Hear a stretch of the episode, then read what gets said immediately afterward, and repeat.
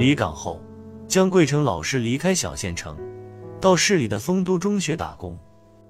丰都中学是一所私立高中，江老师一上任就被用到刀刃上，担任高三年级三个重点班的语文教学任务。高三年级还有三个普通班，语文老师是一个年轻人，姓赵，名达安。小赵老师第一次带高三，还兼高三六班的班主任。小赵情商颇高，和领导走得近，加上高二时突出的教学成绩。老板、校长差点让他担任教务主任。按学校惯例，年轻教师是不能担任高三年级的教学任务的。但普通二本大学毕业的小赵老师是个例外，只不过高三年级重新分了班，小赵带了普通班。高三年级第一次模拟考试，姜老师带的一、二、三班的语文成绩和小赵老师带的四五。六班的语文成绩不差上下。成绩分析会上，执行校长和老板都不点名批评了姜老师，说高三年级某些科目的成绩，重点班和普通班不差上下，重新分班有什么意义？老板对小赵老师大加赞赏，说全校老师都像小赵老师一样，丰都中学早就成全市的名校了。姜老师羞得无地自容。两张脸红得像两片烧红的铁。姜老师是老板高薪聘请的，薪水是小赵老师的四倍，教学成绩不好，作为老板，谁又能不恼火呢？还有，模考题是姜老师出的，他的学生怎么就考不过小赵老师的学生呢？去年，学校为了激励教师们的竞争力，实行了三资制度，集体薪制加课时制加奖金制。姜老师和小赵老师每月共有奖金四千元，人均两千元，但具体分配数额完全依照成绩。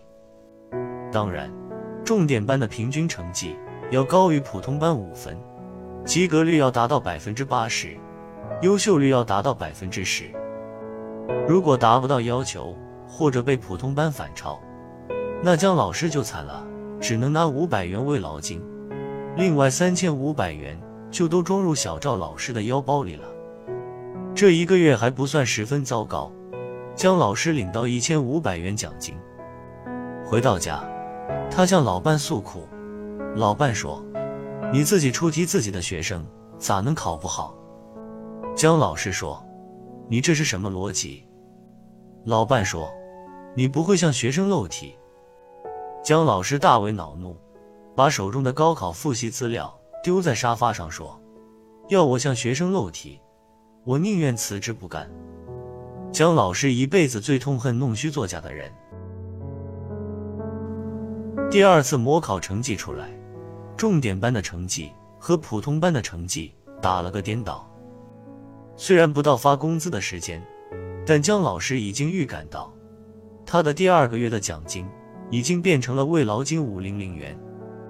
执行校长找姜老师谈话，说来说去就一个意思啊，你老姜虽然是省教学能手，但在丰都中学不用心教。姜老师感到十分冤枉，因为他天天加班，每天的工作时间不少于十二个小时。回到办公室，姜老师感到自己好像回到了牢房，他想辞职。突然，姜老师想起了老伴的话，他起了疑心。小赵会不会给自己的学生漏题？他在爱多芬官网的登录名后，输入小赵老师的电话号码，再把其手机号后六位数输进密码栏，四六班的成绩就出来了。他翻看了高分同学的试卷，发现他们的选择题全是满分，名句填空和逻辑填空也接近满分。江贵成明白了，小赵泄露了试题答案。小赵老师是怎么得到试题和答案的？问题就出在那台破电脑上，考题及其答案都在桌面上，电脑不设密码，谁想查看就能查看。姜老师心中的灵光一连闪现了三次，终于战胜了铭刻在心的善念，眉头一皱，计上心来。第三次模考成绩出来，小赵老师的教学成绩一落千丈，学生的选择题全错了，名句填空题和逻辑填空题也错了十之八九。姜老师暗自发笑，心想：赵大安，不知你现在是什么滋味？姜老师还弄明白了，原高二语文老教师上大当被老板打发的原因。尽管他不认识上大当老师，然而姜老师高兴的过早了。老板找他谈话了。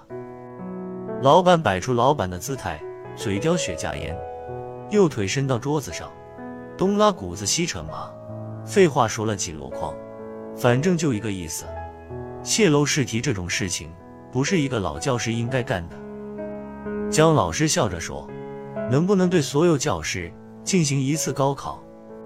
老板没好气地说：“咋不能？看来老板正想这么做呢。”于是，星期六下午，全校教师参加了高考。考题是浙江高考真题，考场设在报告厅，监考是老板本人和执行校长。阅卷人是市三中的老师，成绩晚上就出来了。语文组，姜老师考了一百三十九分，第一名。小赵考了八十三分，不及格，倒数第一名。周一下午。老板又找姜老师谈话，老板变了样，不但喊生活秘书给姜老师沏了茶，而且和姜老师并排坐在沙发上。老板和颜悦色地说：“老姜，上周找你谈话，你为什么要发笑？”姜老师又笑了，说：“我笑我自己缺德。”老板说：“你做了什么缺德的事？”姜老师就把自己故意制作第三次模考答案，且将答案放在电脑桌面上的事说了一遍。老板听得口大张，半分钟后才合上。合上嘴以后，老板长出了一口气说：“姜还是老的辣。”姜老师这回非但没有笑，反而语重心长地说：“好老师首先要有好德行，其次才是有才华。”老板愤愤地说。必须解聘这个赵大安。姜老师说：“改了就是好同志，给他一次改过的机会吧。”老板斩钉截铁地说：“不行，不开除赵大安，我对不起你，也对不起上大当老师。”姜老师走后，老板就给人事处王主任打电话，让其告诉赵大安，学校把他开除了。王主任说：“董事长。”难道你不知道赵达安走了？老板说：“什么时候走的？”王主任说：“刚走，还不到半个小时。”老板皱着眉头说：“哦，这家伙还知道什么是羞耻。”